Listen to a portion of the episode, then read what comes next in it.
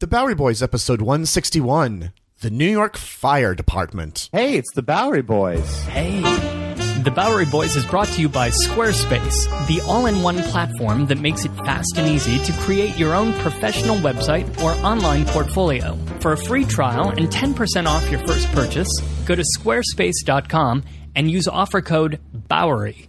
Hi there, welcome to the Bowery Boys. This is Greg Young. And this is Tom Myers. Today's episode is about New York City's bravest, the history of the men and women of the New York Fire Department. Well, we've covered before in many different episodes things about fires. We had the Great Fire of 1835, the Triangle Factory Fire. We even talked about it in the Revolutionary War episodes that we've done. So we thought we would take a real step back here and look at the organization as a whole. And I say organization, but for a long period of time, it was actually not organized. Or loosely uh, organized. Loosely organized. So we're going to take you on a thorough trip through the history from the beginnings of New Amsterdam to, of course, just a few years ago. It was fun doing this research because not only did we get to uncover the fascinating story of the fire department, but it changed the way that I look at my neighborhood fire station. I actually understand a little bit better what's going on in there. But Tom, I think you would agree that this is also a little bit of a story of New York masculinity.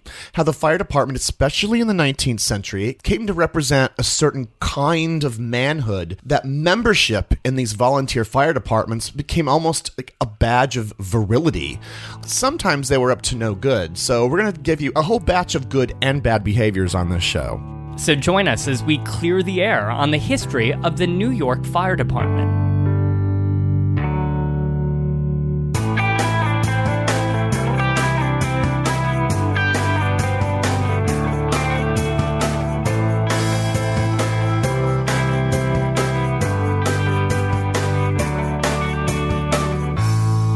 So before we weave our way through here, just situate us here. Give us a breakdown of the organization as it exists today. Well, the organization, the Fire Department of New York, Yes. the FDNY, mm-hmm. it's the largest municipal fire department in the U.S. and the second only to Tokyo in the world. Hmm. It is led by two people one fire commissioner, who's a civilian, and a fire chief, who's an officer who's worked his way up through the ranks. So these two share responsibility for the entire force. Well, the commissioner is appointed by the mayor, Okay. Mm-hmm. so it's a political appointment. But the chief is a fireman who has Right. worked his way up and really knows the game. So stick with me here. New York has 218 firehouses, okay, in the five boroughs. This is how it's broken down. Mm-hmm. Each borough has a borough command, so there are five of those. Within those, there are nine divisions. Within each division, there are four to seven battalions. Okay, so the city has 52 battalions. These are like districts, fire districts. Mm-hmm. Now, inside these battalions are fire companies. There are four to eight companies within each battalion. I'm just seeing this flow chart in my head right now, and it's really getting diversified here. It's almost like a military organization. Well, it is. This is paramilitary organization. Mm-hmm. Each company has its own captain, three lieutenants, and then 16 to 42 firefighters. Got it? Got it. Yes. They're not all working at the same time. So Sure, at yeah. any given moment, when they're doing a tour, there's a lieutenant or a captain plus three to five firefighters. So for these 218 firehouses, this is pretty much the on the ground setup here, right? Well, now here's where it gets a little bit confusing, Mm-hmm. and I had never really thought about this. I'm sure that there are people who are really fire department enthusiasts who are listening to the show. Please don't judge me. I guess I had never, I just hadn't thought about it so much. Right. At my local firehouse, which I just walked by the other day on Canal Mm-hmm. Street, there are actually two companies inside that firehouse. There is an engine company and a, a ladder company. Some of the firehouses have more than one company in them. so then how many companies then would this be in New York City? Well, there are 198 engine companies, Mm-hmm. okay, and 143 ladder companies. But Though, can I assume from those names that, of course, one company operates the actual fire engines, and then the other operates another vehicle that transports the ladders to Right. all these various fires? Right. It's easy when you see, you know, the the door go up at the firehouse and all of these trucks come racing out and there's a flurry of colors and sounds and and excitement, they can kind of like blur past. Well, mm-hmm. look a little bit more closely and you'll see that one might be a ladder company. And then the other would be the engine, and the engine connects to the water and operates the hoses. Right, and so the hoses would be included onto that. Right. Now, remember that the fire department is responsible for protecting New York's 8 million plus residents from fires and the dangers connected to them. They're also tasked with other things. They do rescue work, they protect us from hazardous conditions, uh, including biological and chemical hazards. Fire comes in many different forms this these days, of course. And many different places. There are apartment buildings, there are workplaces, there are factories, but then there are also bridges and tunnels and subways and rivers. I mean, there are mm-hmm. lots and lots of different situations. So back to the ladder versus the engine thing. Mm-hmm. When a fire is called into a dispatcher to 911 and then it gets put through to the correct dispatcher, mm-hmm. they have to understand what kind of situation is being called in. Is this actually a fire? Is it somebody stuck someplace? Is it mm-hmm. does it require mostly a ladder? Because there are situations where a ladder company is going to show up and take care of it without needing any kind of hose or needing any kind of water. You don't always need a ladder. You know, it could mm-hmm. be a one a one floor structure. Right, a ground a ground level fire or a street fire, something like that. But wait, Greg, there's more. There, there, there are additional types of companies, including squads. There's seven of those. Rescues, five of those. Haztech engines, special operations, chemical protection. All essentially here just specialized units within Right. uh, these divisions. There are three fire boats, for example. Those are their own companies. So there are many, many different kinds of companies. These are all companies within the fire department in New York. Doing everything from fighting five alarm fires to perhaps even rescuing cats from trees. Well, in 2013, there were 493,377 fire incidents. Almost half a million. That bell rings a lot. So how many of those were actual fires that needed to be extinguished? Yeah. Just over 25,000 of them were actual structural fires.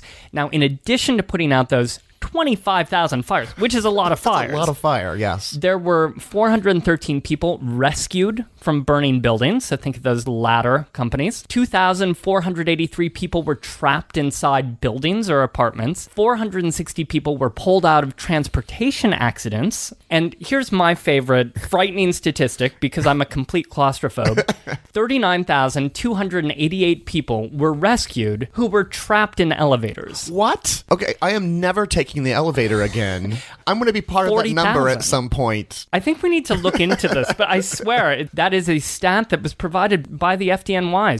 So this is what's amazing about what you just said. That is an incredibly sophisticated chain of command with mm-hmm. thousands upon thousands of things that they have to respond to, which leads us to go back to the very, very beginning, where of course we have a city that had no organization whatsoever. Of course, I'm taking us back to the beginning to New Amsterdam, the original Dutch colony that would one day become New York. And thus, I assume we're talking about Peter Stuyvesant. In fact, it was with the arrival of Peter Stuyvesant that New York finally got some kind of a semblance of even how to fight these fires. Stuyvesant came in and whipped this Dutch colony into shape, increasing security, you know, tackling drunkenness, even roaming pigs. But another thing he dictated, though, was the construction of homes and new buildings because this would be the number one cause of fires in New Amsterdam What they were not properly constructed. they would be a lot of wooden structures with chimneys and fireplaces that would not be properly cleaned. So, like, even just a tiny spark could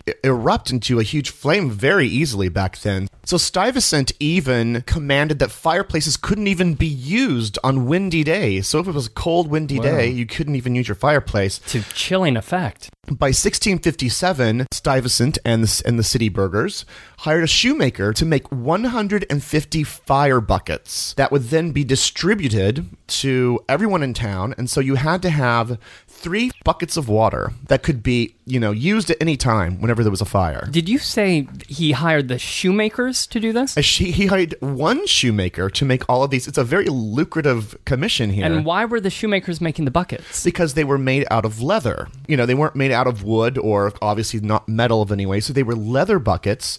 Flash forward to, of course, the 1660s and the expulsion of the Dutch by the English and the new name for the colony of New York.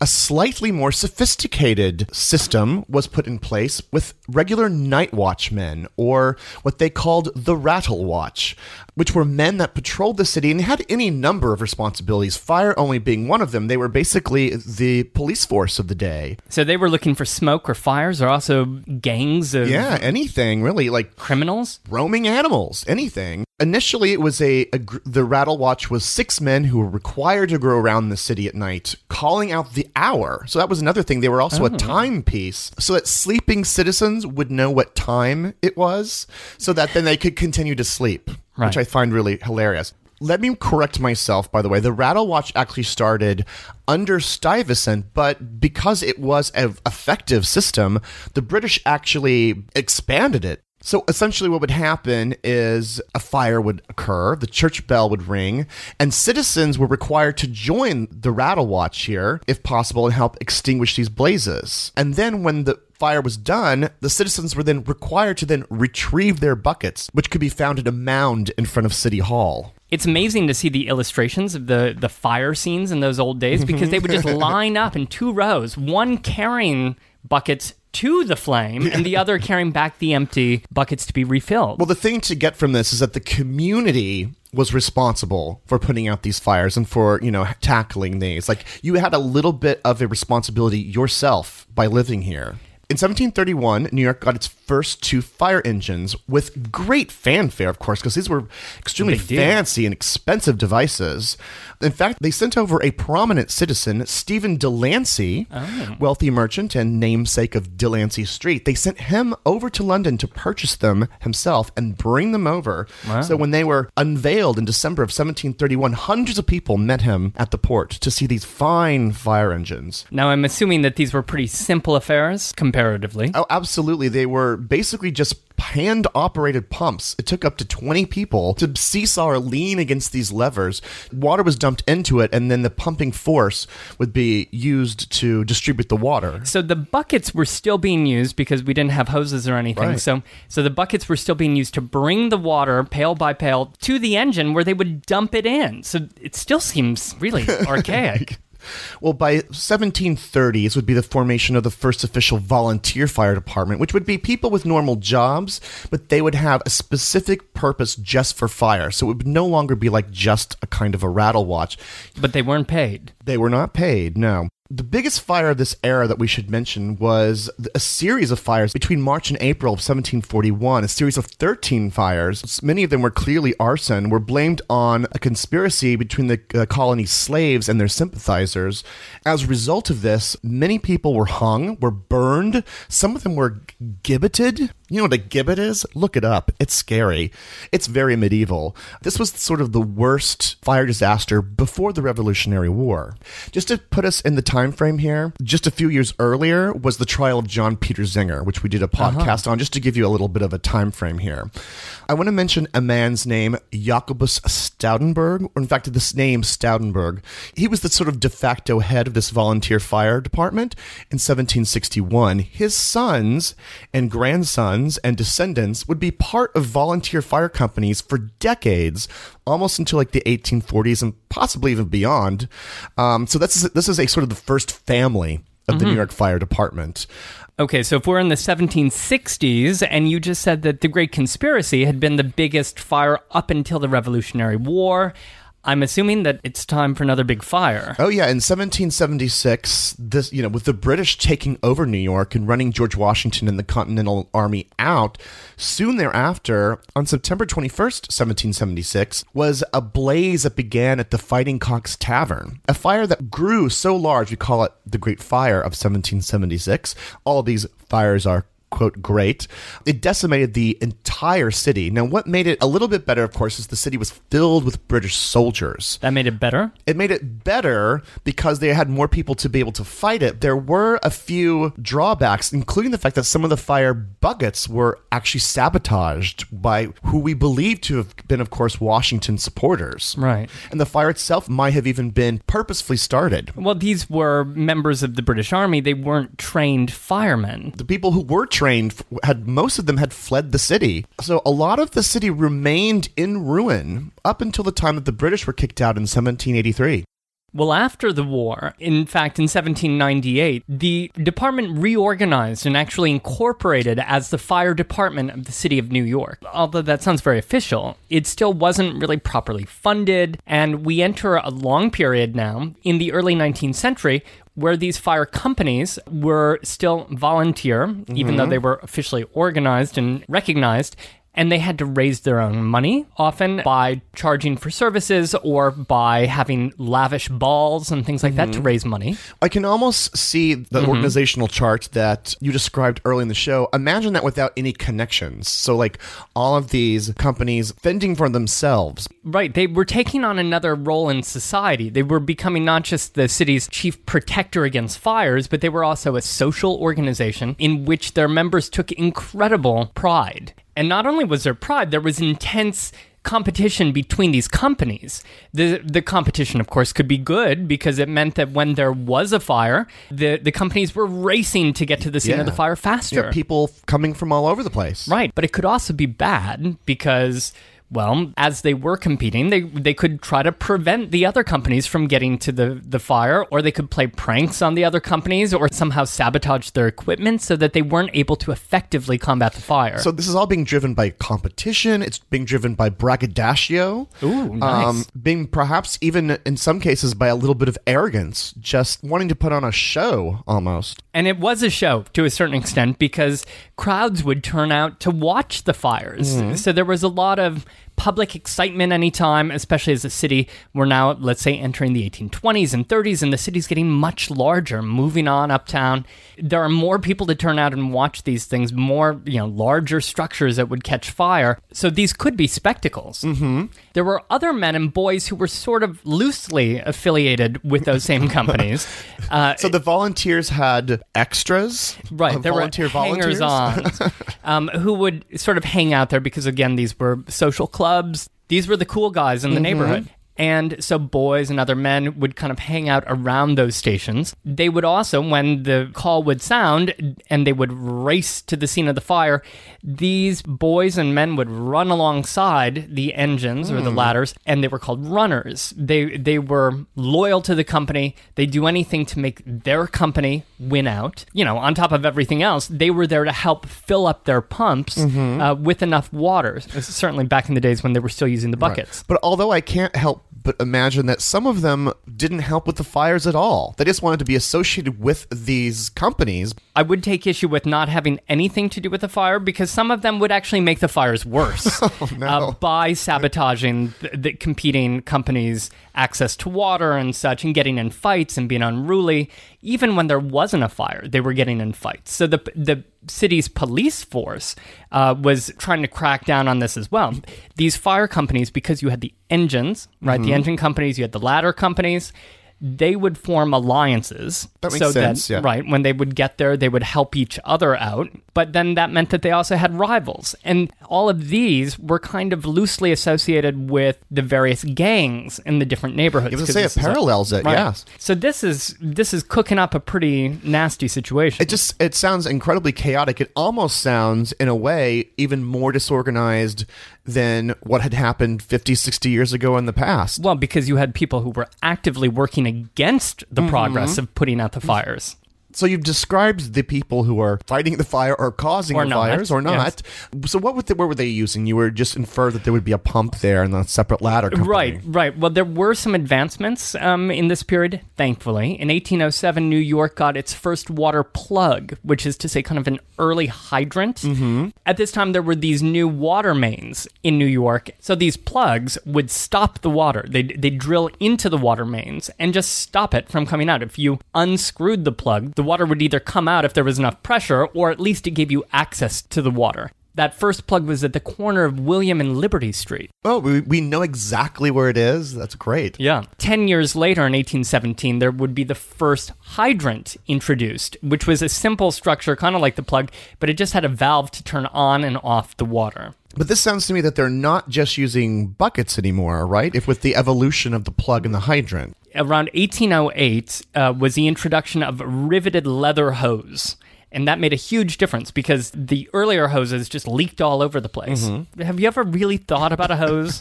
I've never given such thought before. It's true. Yeah, you don't want a leaky hose, especially when you're trying to fight a fire. In 1812, there was the first hose company. So not only did you have the engine company and the ladder company, in 1812 you had the hose company. And, you know, shortly thereafter, in 1819, the FDNY had officially kicked the bucket. So you have all these loosely organized companies, Right. And, now wait, there's there's one more because in One more. 1831 there would be a hydrant company as well. So you had the companies who would race to the scene and turn on the hydrants as well, the, the closest hydrants. You've got an engine company who's going Mm-hmm. to hook in into the water, but they need the hose. So you've got the hose company that gets it. You need the ladder company and you need the hydrant company to even turn on the hydrants. And imagine there are multiple companies for each of those things It's pandemonium. you see what the spectators were turning out for? There was a fire, and then there was this kind of like madcap scene on the ground. Yeah, I mean, meanwhile, while this is going on, there's actual building burning, Right. with people in danger. and these companies would have to work together. If the water source was too far away or there wasn't a hydrant that was close by the fire, sometimes the engines would hook into into one of the sources of water and then pump to another engine. Got it? Mm-hmm. And then from there, pump to another engine. So they'd create this relay to the scene of the fire. But they were competing with each other often. And these guys and the runners uh, and the firemen were trying to outdo each other and show off a little bit. So they might if they were pumping to their their big rival, they might overpump or be extra strong, which would wash out. It was called a washout or flood the receiving engine who couldn't keep up with them, and that was a great source of shame. And meanwhile, there's, There's a a fire. there's a fire. Of course, the retrieval of water, the delivery of water, was made much easier in 1842 with the debut of the Croton Aqueduct. That's a very good point, yes. I would like to add one other note about these engines and the pumps and the trucks. These were being pulled by the men. The firemen themselves were pulling these through the streets and, and the runners. These were not being pulled by horses. Why exactly, when obviously you had hundreds of horses and you needed the men to fight the fire? This takes us back to the question, I guess, of masculinity and Uh-huh. pride. These guys wanted to prove that they could handle it. What company wanted to be known to sacrifice this duty that they had to some animals? Wait a minute. The town is growing big enough that, like, how would you even know there was a fire going on on the other side of town? Well, beginning in 1830, they placed atop the cupola at City Hall a 24 hour watchman who would walk around the cupola and look over the town. He would look for any smoke, and if he spotted a fire, he would ring a bell, and then he would point a banner in the direction, a flag in the direction of mm-hmm. the incident. Or if it was at night, he would point a torch. But yeah, this was the first fire bell.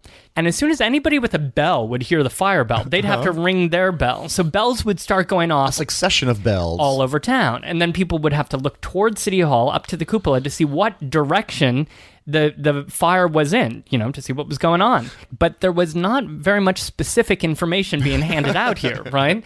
There are just bells going off all over, and you look and you see the direction. Well, that also meant that all the volunteers would run to their companies and the runners, and they would take off in the direction of the torch or of the banner. Mm-hmm. Still, no specific information. So, on top of everything else, you have a chaotic scene where people are racing through the streets trying to find the fire. dragging their engines sans horses. This would be improved in 1847 when there would be the creation of three fire districts, and later that would become eight. Each had its own watchtower.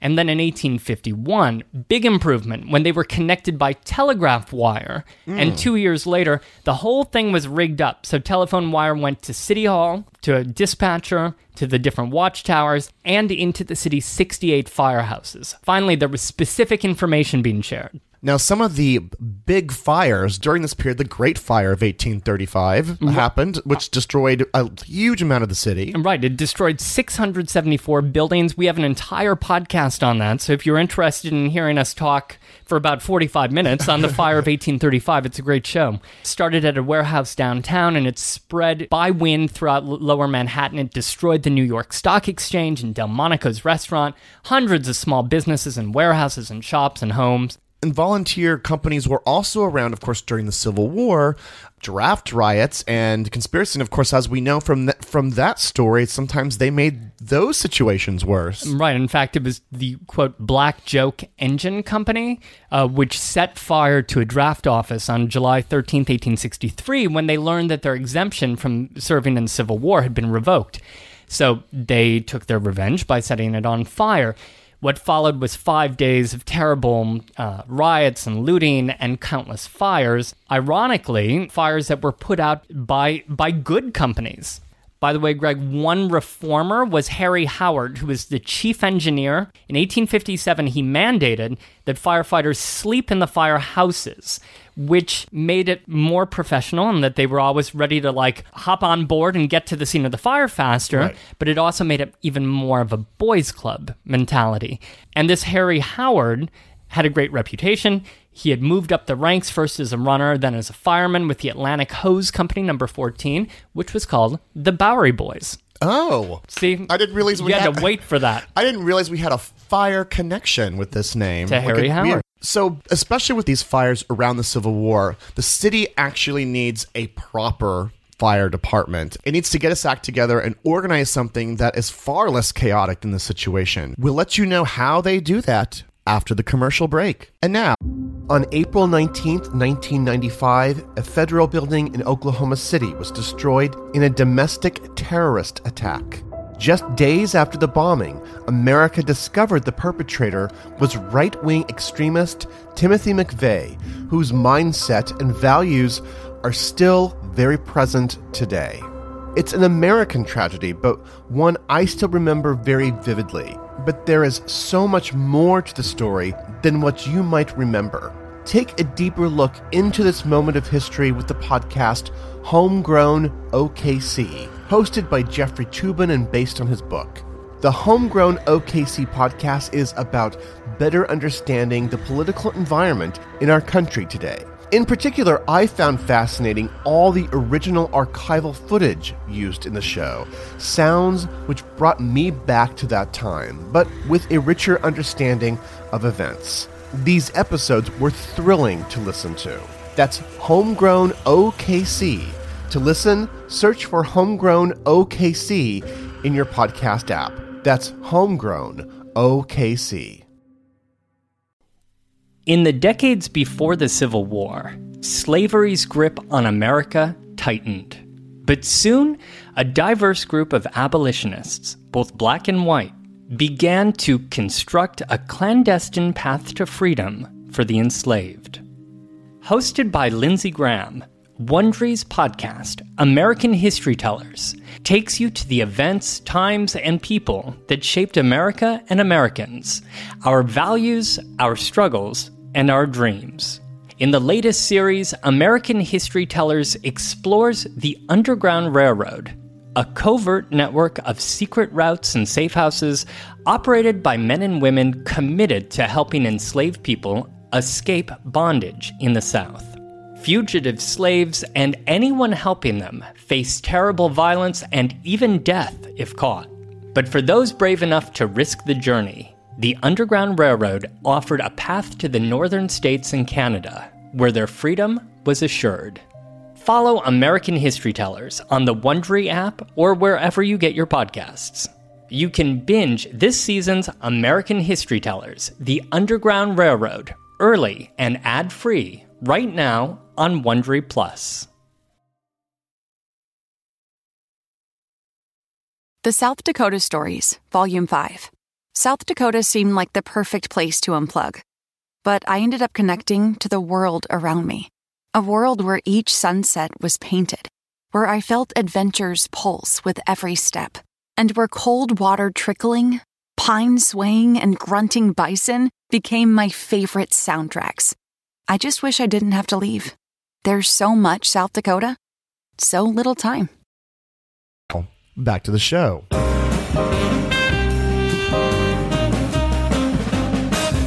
I'm going to jump in before talking about our, the, our official New York Fire Department. I want to mention the name Tweed. The name of Boss Tweed. He's probably the best known volunteer fireman um, of the age and is sort of part of his mythos, his legend.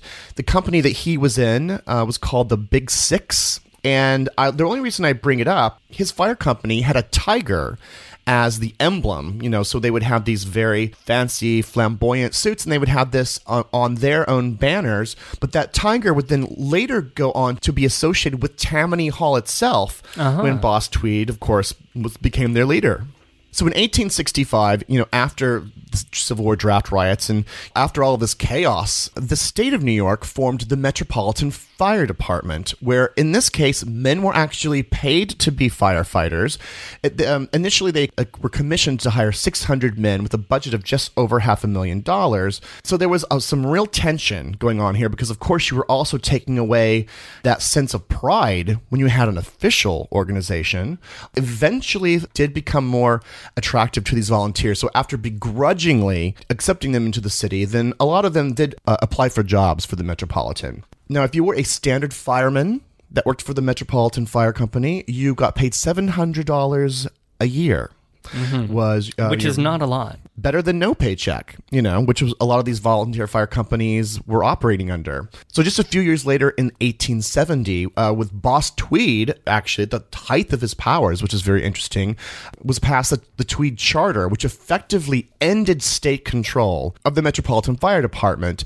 And so the name then was changed from the Metropolitan officially to the Fire Department of New York. So it was Boss Tweed who really created the modern FDNY? in, in an indirect fashion because the Tweed Charter moved a lot of these state organizations. It wasn't just the fire department; it was several other things. Transferred it to, to city control. So yeah, in effect, Boss Tweed did have his fingerprints on the formation of the modern department. New technologies are being brought into the city to make the uh, to make fighting fires, you know, more efficient and more effective.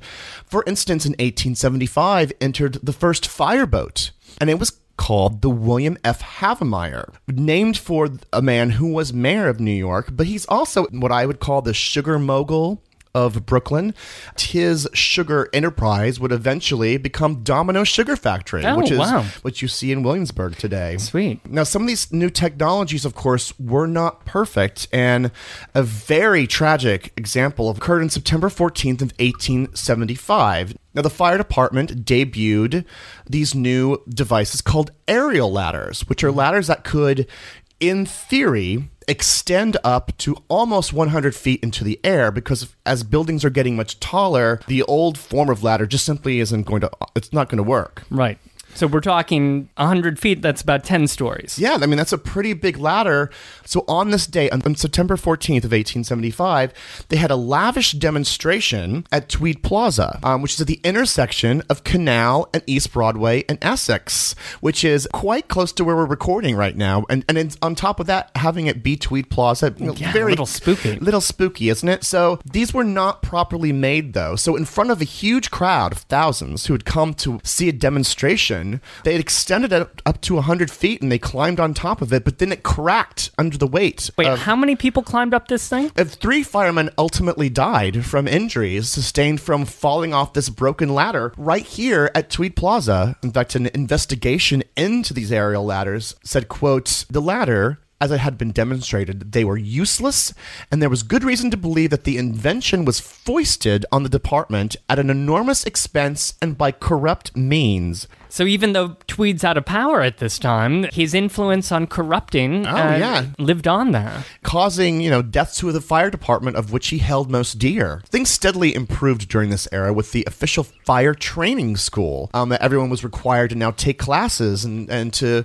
and to train to be a firefighter. There was also the introduction of steam-powered fire engines, which eliminated the need for all these great numbers of men. And on top of it, this is when they reintroduced horses to pull these steam-powered fire engines. And both of those decisions were big fights within the department because, of course, there was the matter of pride, but then there was also the matter of employment here. And people wanted to keep their jobs and do what they had always done. But the difference now in the 1880s is it was so practical to have horses and to have these steam powered uh, fire engines that those old methods, although people were holding on to them, just weren't workable anymore. So now we're at the Gilded Age, and of course, the city is now growing at an incredible pace. Not only did the city grow in terms of, of size throughout Manhattan, but it grew vertically as the buildings got much Right. taller. In the first six months of 1894, there were 2,415 tenement fires reported just in those first six months. Wow. By 1898, with the consolidation of New York and the formation of the five boroughs, this brought all the various fire companies, because they were all operating under somewhat chaotic circumstances. So finally, with the consolidation, they were all brought under one organization. Right. There had been three commissioners, in fact, and now there would just be one who worked along with the department's chief. But yeah, there were these problems. Like, how are they supposed to respond in adequate time to these fires?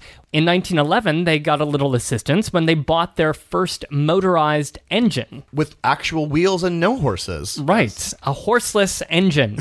um, horses would stay in service in the FDNY until 1922. So this is another example of the firefighters really putting up a fight here. They wanted to keep their horses to even when the they were sort of horses. passe. Mhm. You mentioned elevators and buildings going up. I mean, not only were people getting stuck in the elevators, but there could be fires, you know, way up on high floors, and even these new aerial ladders couldn't necessarily reach those floors. You know, you had buildings like the Woolworth building that are crawling into the sky 30, 40, 50 stories high. and the water pressure simply wasn't strong enough to reach those flames. So the city would introduce new high pressure pumping stations in the early 1900s that would give a boost to the water pressure. And at the same time, there was, you know, a real boom in, in the factories and small industries that were sprouting up all over town uh, that had terrible and unsafe conditions, uh, which called for new fire protections, including firewalls, fire escapes, that were not popular with landlords because they were expensive. The fire chief, uh, Chief Croker, had, had been proposing these reforms in the department with the new building standards, in calling for inspections and fireproofing, but Tammany Hall was again in charge at City Hall, and those standards that would cost landlords money were just sort of set aside. That was in 1910, 1911. That same year, 1911, in the Asch Building near Washington Square, on March hmm. 25th, on the ninth floor in the Triangle Shirtwaist Company, a fire started when some old rags started to burn, and the scene quickly got out of control as this factory, which was filled with fabrics, went up in flames. And to make matters much worse, the owner of the factory had kept the doors locked to prevent theft, which forced the trapped workers, who were mostly newly arrived immigrant women, out onto the fire escape, which ripped off the side of the building. As bystanders watched, women jumped to their death even as the firefighters were arriving and starting to put out the fire. That fire incident resulted in 146 people dying and general outrage in the city. Well, it was so severe, but also like it was so dramatic. It was in the era of journalistic photography, but also Right. because it was right off of Washington Square, so many people saw it, saw this horror with their own eyes. And if you'd like to hear more about that, Greg did a solo podcast on the Triangle Shirtwaist Factory fire. The next year, Greg, in 1912, one of the city's first skyscrapers, the Equitable Building, which was constructed in 1870 on Lower Broadway and was the first building to use passenger elevators. The Equitable burned to the ground on January 9th, 1912. During another cold winter spell, it was so cold outside that the water froze on the facade, froze on the building as they were trying to put out the fire. It's memorable almost for just the visuals that come out of this. The water froze immediately, so it has this weird icicles coming off of it, but also Yeah. it's still on fire. It's very strange. I'm sure you're going to put a photo of that on the blog. I will. Well, because of these fires, the FDNY started pushing new fire protections and regulations much more aggressively, uh, making sure the buildings were up to code. And today, 100 years later, as anybody who works in a Manhattan office building knows, there are still fire inspections and fire training, fire marshals on every floor. We can trace that back to this time period. But this still sounds like a group of men that are at least culturally dominated by Irish Catholic white men, right? I mean, that's it's all men and it's pretty much all white at this time. Right. In 1919, Wesley Williams uh, made history when he was the first African American to join the fire department. He unsurprisingly was not treated well at the beginning. In fact, the first day that he showed up, the captain quit and the other men made him sleep down in the basement. And that sort of treatment would not just be applied to him, but to other African Americans who would join the force. But he just kept pushing through and persevering and rising through the ranks. In the 1940s, Williams founded the Vulcan Society to address these issues that African Americans faced when they joined the force. Now, Tom, it's that time of the show where we enter the 1960s and 70s, the downturn, and it spawned quite a crisis mm. specifically for the New York Fire Department.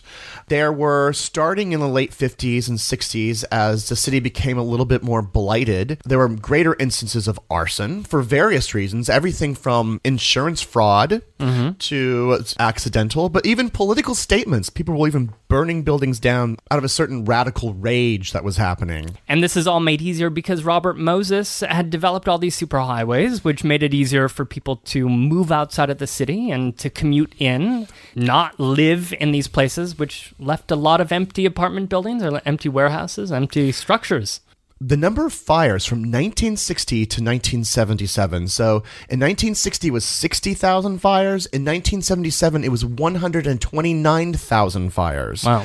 On top of that, there were tons of false alarms, of course. Almost a quarter of a million false alarms in 1970 alone. To relieve that situation is when they started placing these alarm boxes throughout the city, which we still have versions of those today. Right. In 1968, the 911 emergency number was created for the police police department and then expanded in the 1970s to include the fire department as well. Now, I want to talk about an absolutely horrible fire that happened on October 17th of 1966, and I'm bringing it up because until September 11th, this was the worst disaster in the New York Fire Department history. It was a blaze that erupted actually on 22nd Street in an art store in a basement that was filled with flammable like lacquers and paint and all this kind of stuff. And so it created not only this like deadly fire, but it was intensely hot and trapped much of it underground. So firefighters attempted to battle the blaze by entering a building on 23rd Street. But what happened is that building shared a cellar with the burning building. So the floor was compromised. And so all of a sudden, the floor collapsed and all the firefighters fell into this burning inferno. And 12 firefighters died that day. It was the biggest disaster in the fire department's history today it's just a condominium and apartment complex. It's, it's right across the street from 23rd in, in Broadway. Yeah, it's across the street Flatiron? from the Flatiron Building on the east side, and just it's just south of Madison Square Park. It's a small plaque, but you can find a plaque that honors the the 12 men that died that particular day. So the 1970s were an absolute financial disaster in the city um, for the entire city. The entire city. What happened at this period to save money was this: they employed a certain policy called planned shrinkage, which basically the sort of outskirts of the city, the the parts that were less populated, poorer neighborhoods, they actually began cutting back on city services. A lot of firefighters were laid off at this time, and it was um, there was a hiring freeze. The Bronx had 120,000 fires a year during this period. So all of these staff cuts are happening at the same time that these neighborhoods need fire protection even more. Yeah, so it's it's creating an unpleasant situation where if you lived in the Bronx Bronx and also in Harlem and the Lower East Side, you had less services, but you also had more fires. Things were becoming way out of control. Luckily, the city was able to rehire firefighters starting in the late 70s, and the city began bailing itself out financially, of course, by the 1980s. So part of this rehiring process also meant that the first women were hired as firefighters in 1977.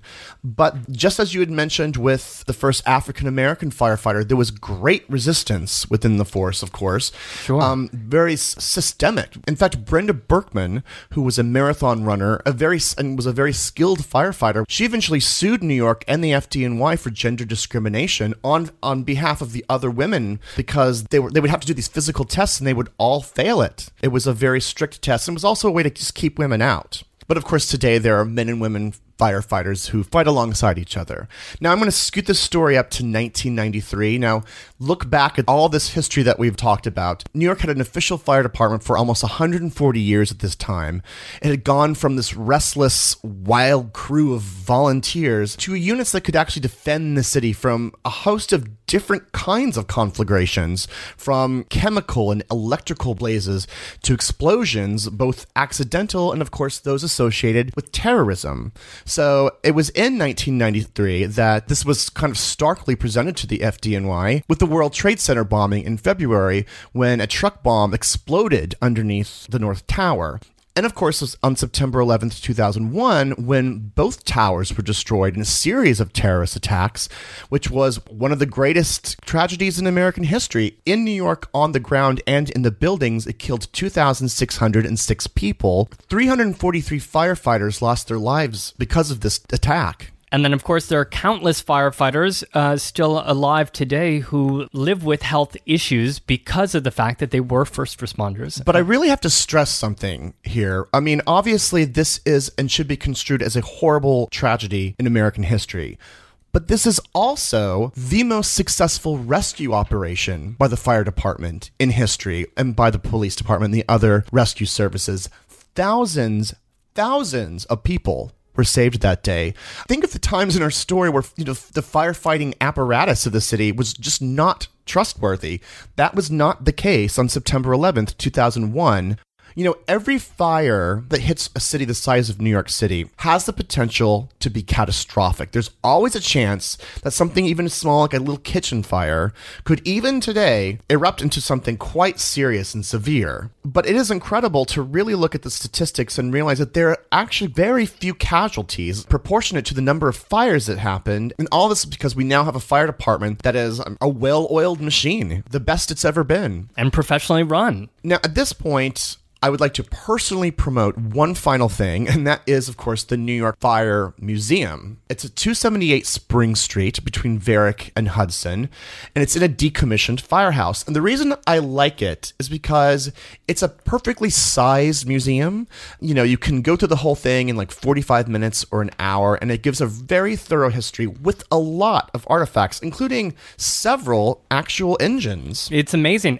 Greg, engines and trucks. And trucks. Right? There are some hose carts too. All of the different carriages are there. It's a, it's a fascinating thing that kids, I think, especially would enjoy seeing those. Oh, yeah. The, the equipment, and um, there's a lot of history for adults to get into too. And in the back, of course, there is a really wonderful 9 11 memorial specific to the firefighters who died that day. And then one final weird thing at the museum, which you'll have to search for if you're there, there was a little firefighting dog in Brooklyn in the 1920s. Went on to have a long career in f- helping fight fires, and however a small dog can do so. Unfortunately, the dog died in 1939, but the fire company stuffed him, and today the dog is there at the museum guarding over the museum's artifacts and one of the weirder objects in the museum, I have to say. Although he is pretty cute. Very adorable little dog. He doesn't say much.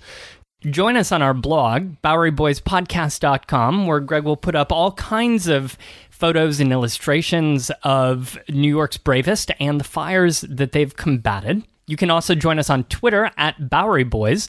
And of course, on Facebook, we have extra content. We have extra pictures that get put up there sometimes. So please join us there as well. Thank you for joining us on this epic adventure through the history of not only the New York Fire Department, I guess, but the history of fire in New York. So thank you very much for listening. Have a great New York week, whether you live here or not. See you real soon.